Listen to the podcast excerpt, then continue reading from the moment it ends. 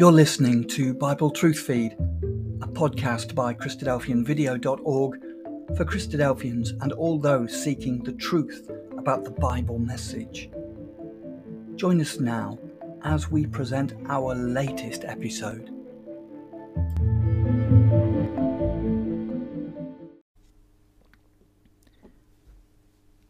Eureka by John Thomas, Volume 1. Chapter 1, Section 1, Part 9. The Apocalypse in Zechariah, the Stone and the Mountain. But there was yet another incident beheld by Zechariah. He saw Joshua and his associate priests, whom he styles men of sign, as were Isaiah and the children Yahweh had given him chapter 8, verse 18, Hebrews 2, verse 13. He saw a stone laid before Joshua, upon which were seven eyes, which are declared to be the eyes of Yahweh. Therefore, that stone represented Yahweh the high priest, the servant of his father Yahweh, and named the branch. Concerning this stone, the reader can consult the following texts.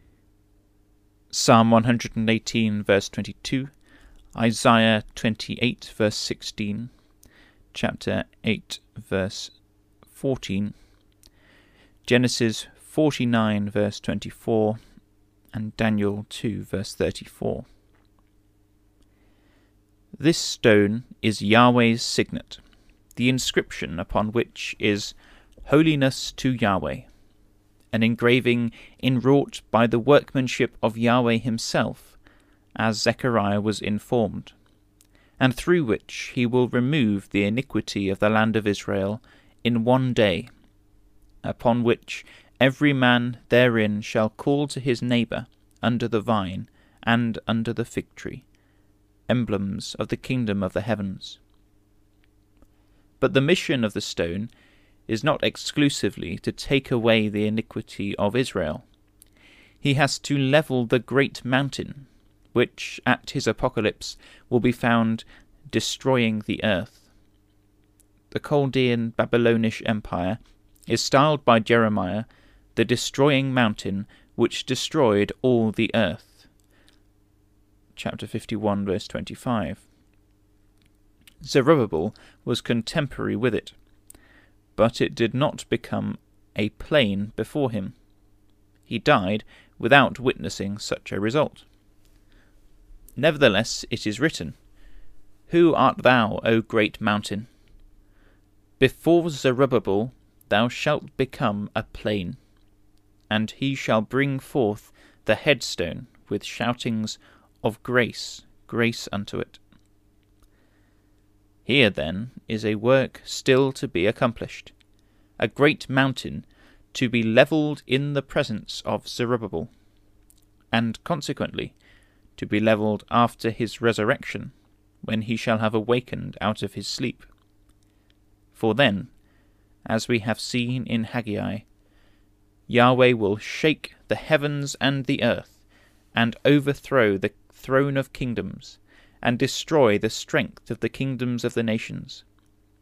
These make up the great mountains to be levelled or abolished, as symbolized in Apocalypse 16, verse 20. The four carpenters, of which Zerubbabel is an element, are to cast out the horns of the Gentiles, and are therefore to level this great political mountain. Now, the resurrection of the dead is as necessary for their development as for his.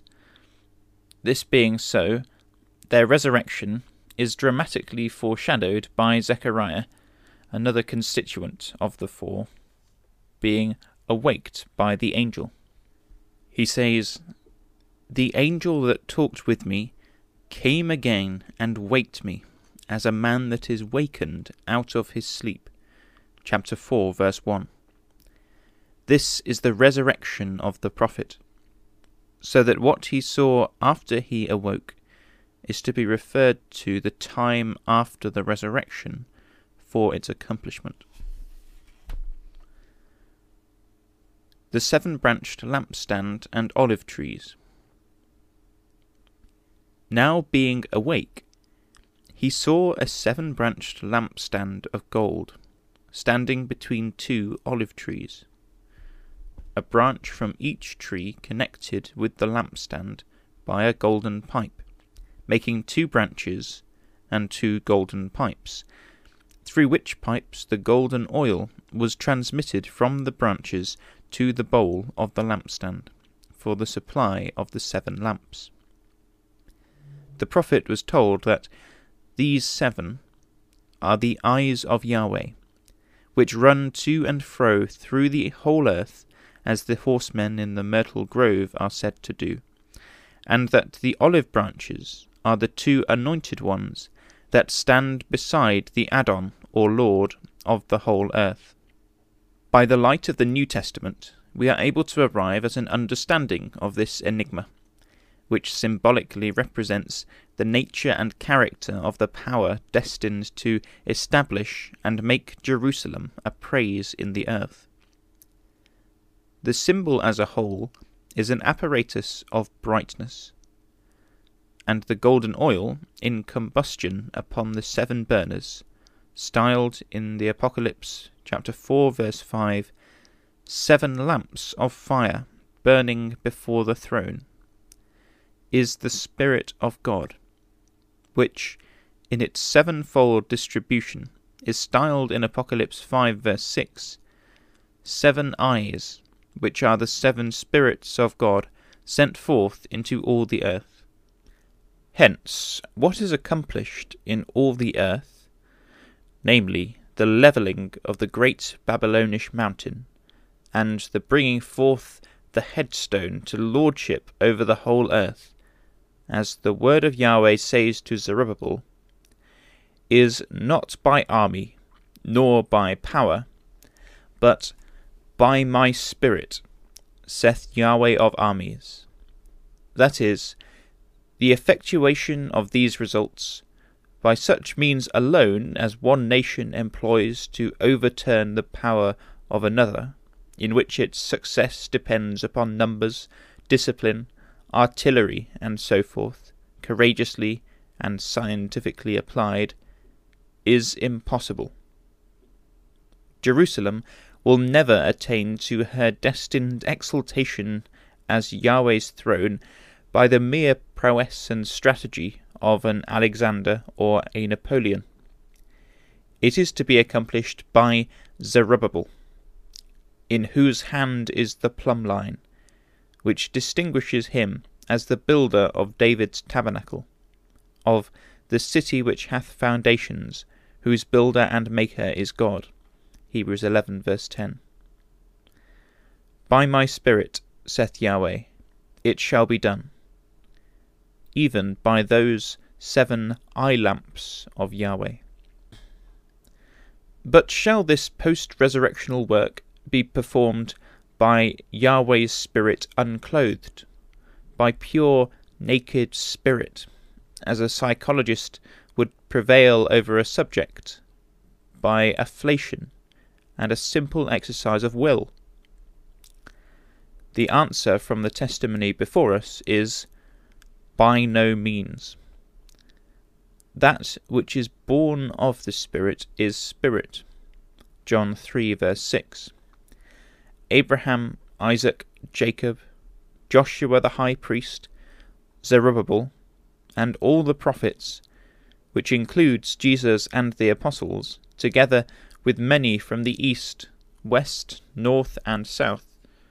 Luke 13, verses 28 to 30 will be born of the Spirit in the resurrection, and will therefore be spirit. Pneuma agiosenes, as Jesus is now, isangeloi, as angels, walking among those that stand by.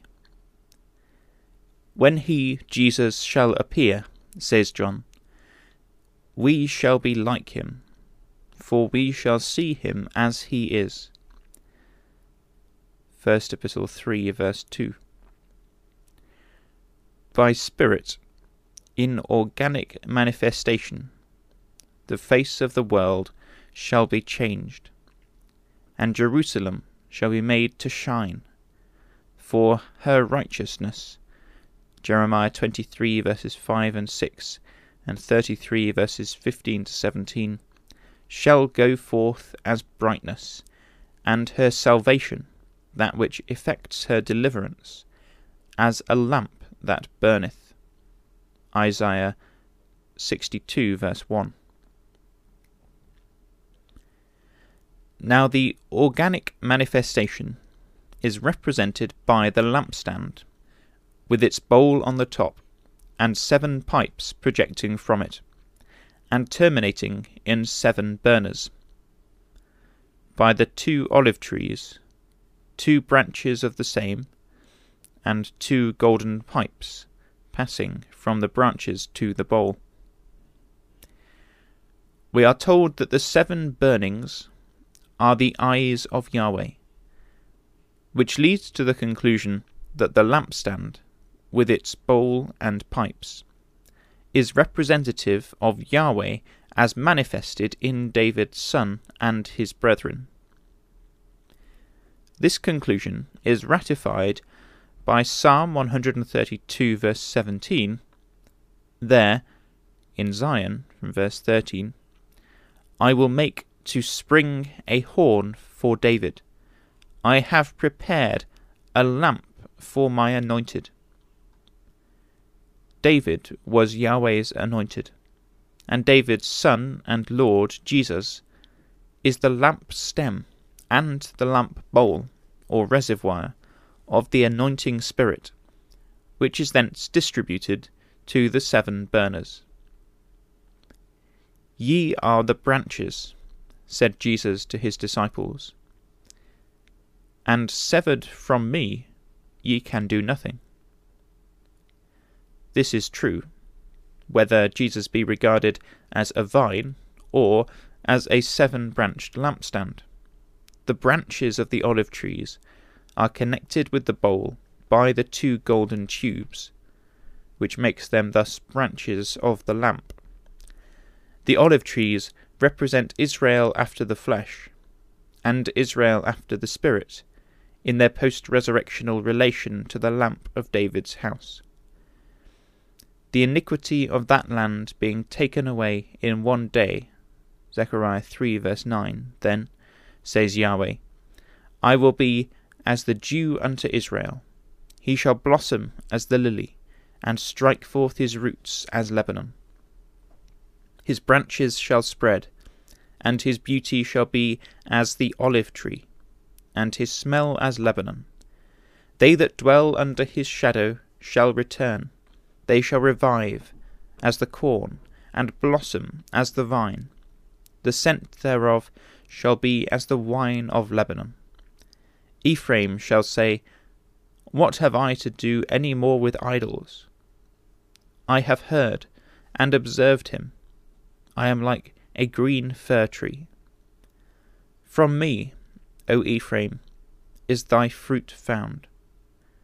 Who is wise, and he shall understand these things? Prudent, and he shall know them.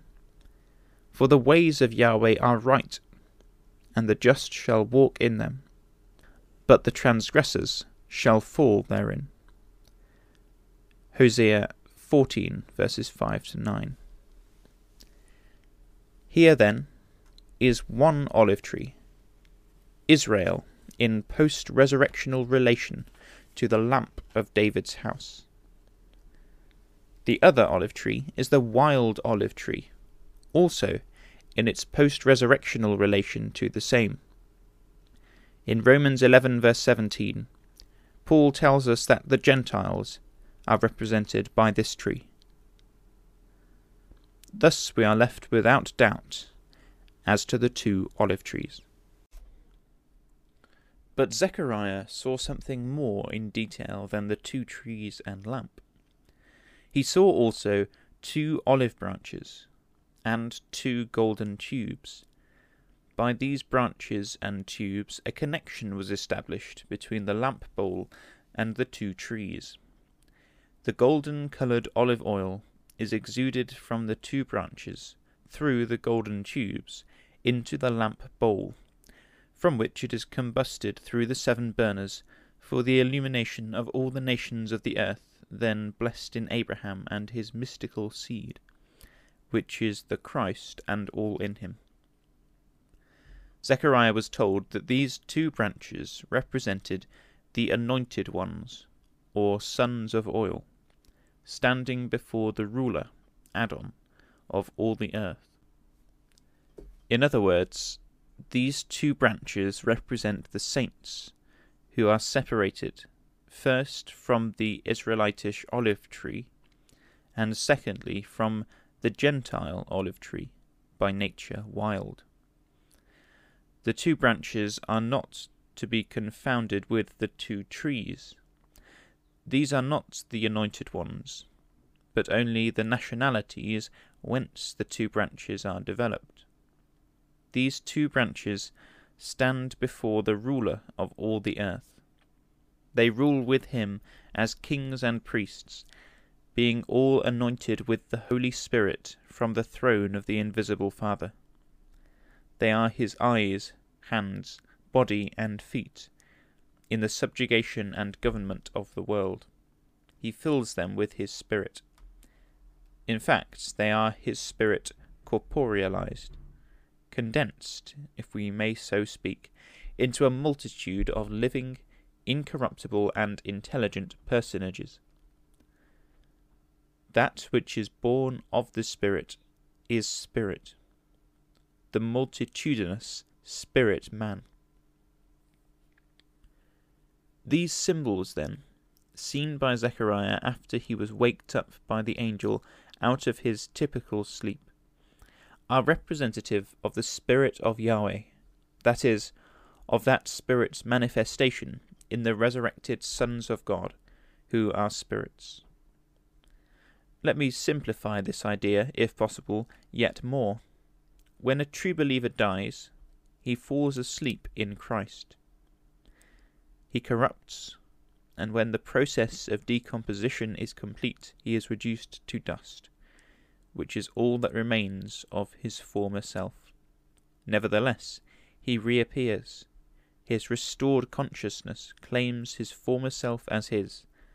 The dust to which he is reduced is at once the debris of his former and the nucleus of his future self. In reference to this nucleus, or detritus of the animal body sown into the grave, Paul says in 1 Corinthians 15, verse 53 It is necessary that this corruptible put on incorruptibility, and this mortal put on deathlessness. This putting on, he tells us in Romans 8, verse 11, is effected by the Spirit of Him who raised up Jesus from among the dead. The Spirit operates upon the dust of the former man, and fashions it into a new man, after the image of Jesus as he now is. Being formed, the formation is caused to live. In commencing life again at this epoch, this renewed man is said to be waked as a man that is wakened out of his sleep. At this awaking, he is as Adam was before he fell, because, having been pardoned or justified from all sin by an obedient faith, perfect in kind and degree in his former lifetime, and after that walked worthy of God to the end thereof. In the resurrection he is awakened as a man without sin. Being thus renewed, he is still in the image of the earthy Adam, but before he fell. But he is not always to continue in this image. For Paul says, As we bear, ephoresimen, first aorist, the image of the earthy, we shall also bear the image of the heavenly. A change must therefore take place, as a change must have been operated upon the first Adam in order to transform him from a living soul or animal into an incorruptible and deathless creature or spirit. In his case, this would have resulted from eating of the tree of the lives in paradise, if he had been permitted. Through that appointed medium, the eternal Spirit, self named Yahweh, would have changed the body of his lower estate in a moment, in the twinkling of an eye, into a like form with that which Jesus now possesses, and the saints are hereafter to possess.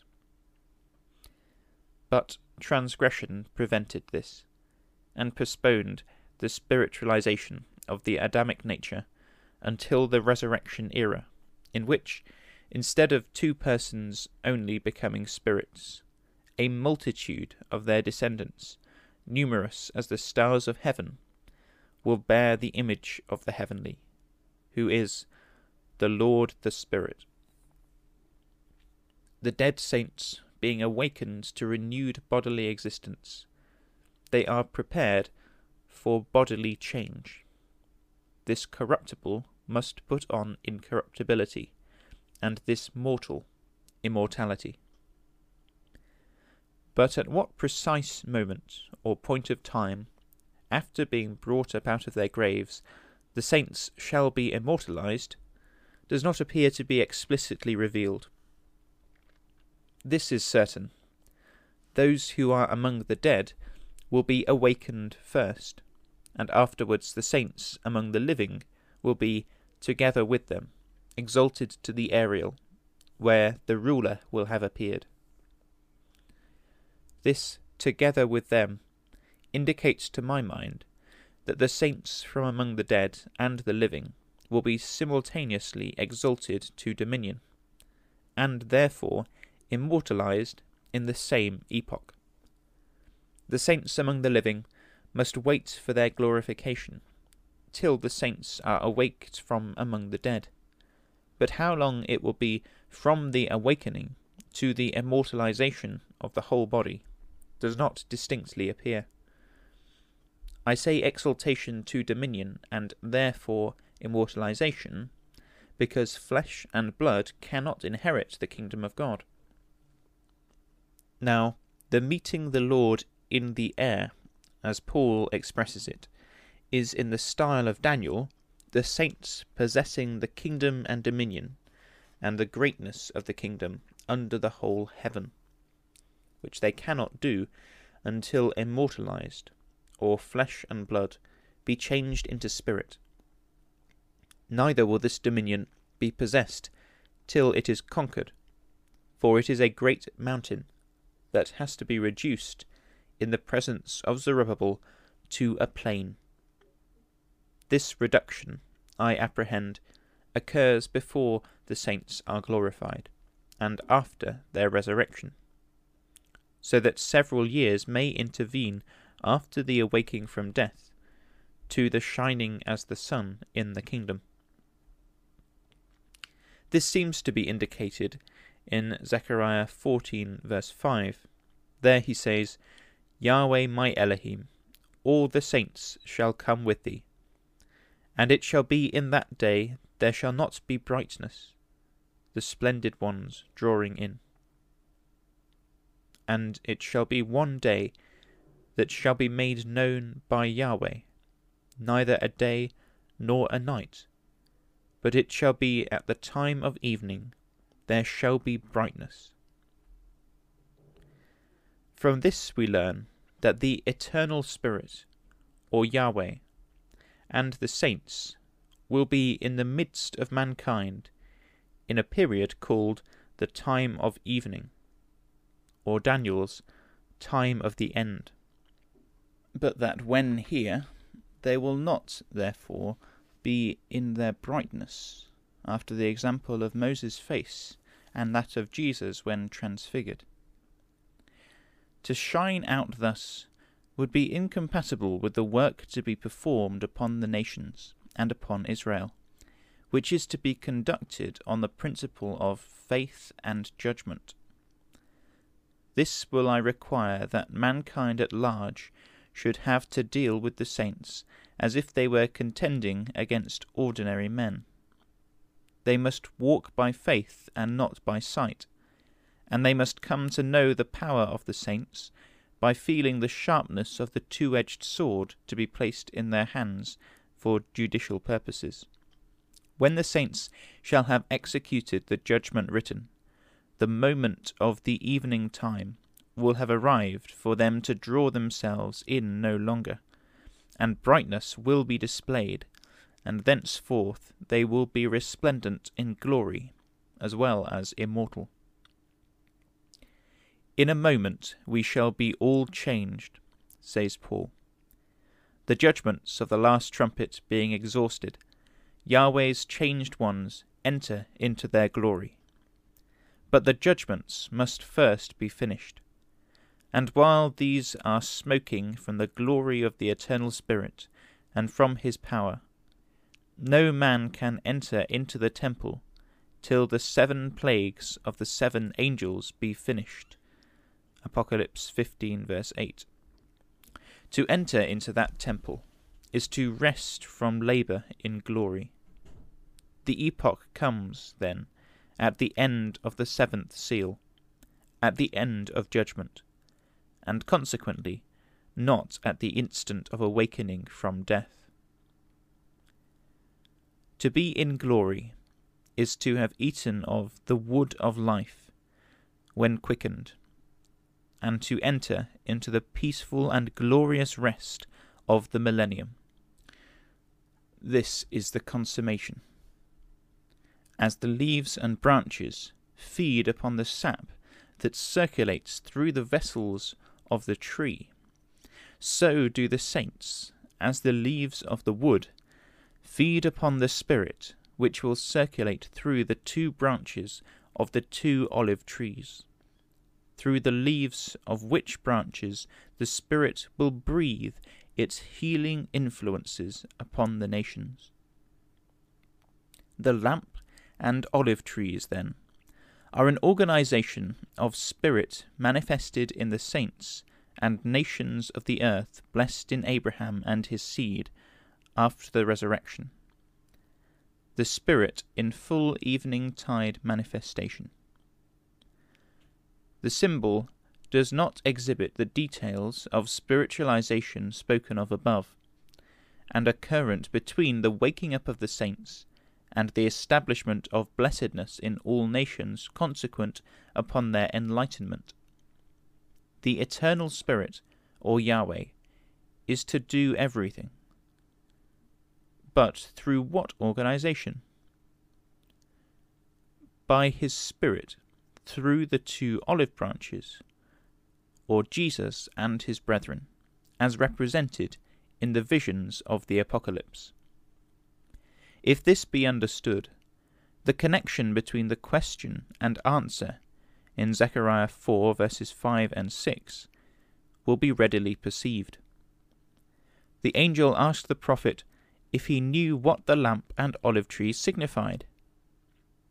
He replied, No, my lord.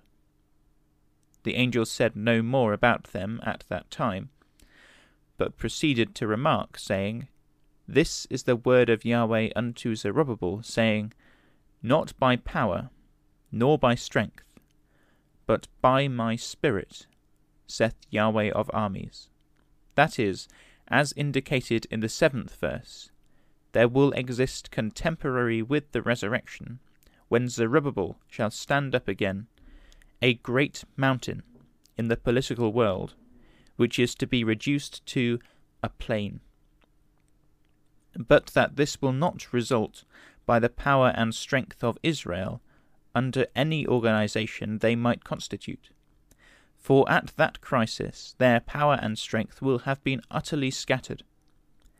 But it shall be accomplished by Yahweh's Spirit, which will raise Zerubbabel and his companions from among the dead, to be the captains of Israel, together with the living believers, and will be the strength and power energizing them all to the complete reduction of the great political mountain of the Gentiles to the level of a summer threshing floor, even to cause to go forth the head or chief stone, with shoutings of Grace, grace unto him.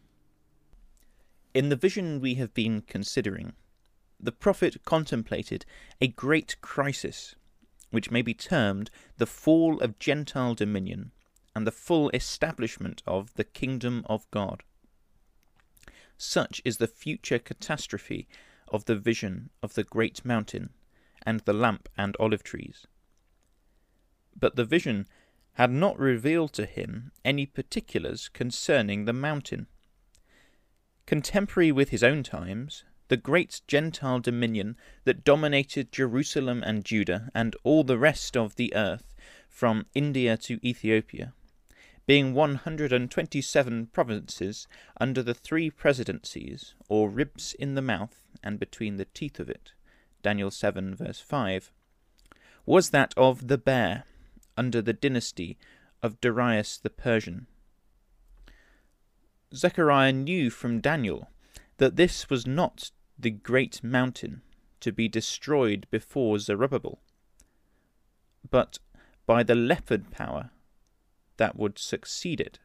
He also knew from Jeremiah and the history of his own times that the lion, standing upon its feet with a man's heart, was not the constitution of the mountain power under which it is to become a plain before Zerubbabel. This lion manifestation of the great mountain had passed away before Zerubbabel had become governor of Jerusalem. Yahweh had said concerning the Chaldean Babylon that had done evil to Zion in the days of Jeremiah Behold, I am against thee, O destroying mountain, saith Yahweh, which destroyest all the earth, and I will stretch out mine hand upon thee, and roll thee down from the rocks, and will make thee a burnt mountain. And they shall not take of thee a stone for a corner, nor a stone for foundations, but thou shalt be desolations of an olam, saith Yahweh. Jeremiah 51 verses 25 and 26. In this decree was the sentence which has been practically illustrated for the past 2,400 years. From the capture of Babylon by Cyrus, the Chaldeans and their city began to decline, until the two have ceased to have any more existence racially, politically, or architecturally than if they had never been. The site of the old city of Nimrod on the Euphrates is literally a burnt mountain, a mound of ruins made by fire, and a type of the dominion peculiar to the Chaldee race and dynasty in all the countries where they formerly ruled in power and great glory. Architecturally, a stone of the ruins has not been taken for the corner and foundations of any new edifices. Nor has a Chaldean by his own prowess, nor by the voice of a people, been made the corner or foundation stone of a new political institution. This is what has not been for two thousand four hundred years, and the prophecy decrees the continuance of the same condition without limit, in saying to the burnt mountain, Desolations of an Olam, shalt thou be, saith Yahweh. An Olam, which began with the building of Babel, and ended with the fall of Belshazzar, Lucifer, son of the dawn, who was hurled from the heavens by Yahweh's sanctified ones, the Medes and Persians, under Cyrus, his anointed shepherd. Isaiah 13, 14, 44, verse 28 and 45, verses 1 to 4.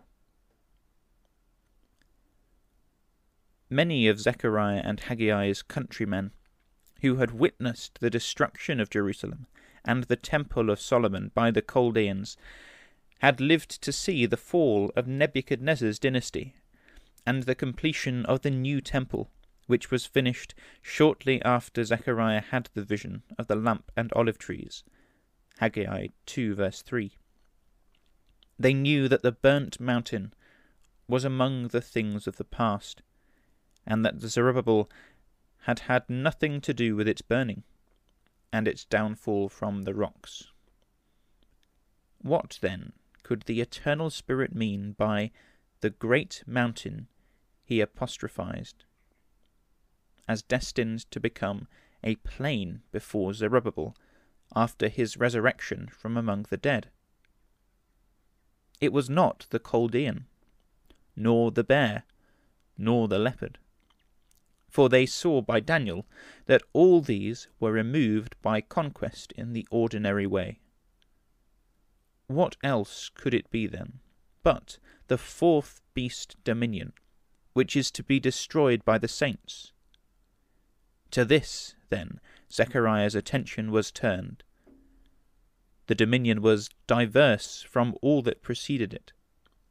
It spoke great words against the Most High, and wore out the saints of the Most High Ones, and thought to change times and laws. This was a very peculiar dominion, and it was judged proper to give the prophet and his readers some idea of its origin, of the original of its peculiarity. Hence the prophecy of the flying roll and the ephah.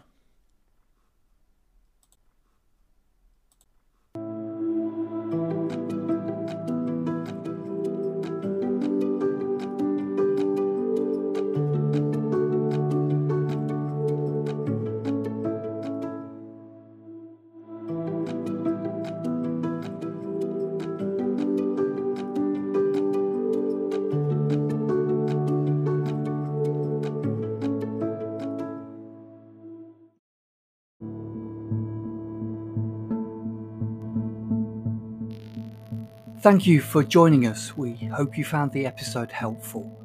Don't forget, most of these episodes are also available as videos on our video channel, cdvideo.org.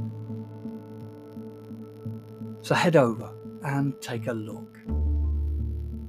If you have any comments or questions or suggestions, please get in touch or leave us a voice message. We love to hear your feedback. You can email us at bt f at cdvideo.org. If you enjoyed the episode, then please share it with others. Until next time, may God bless you in your studies and your walk towards God's kingdom. Amen.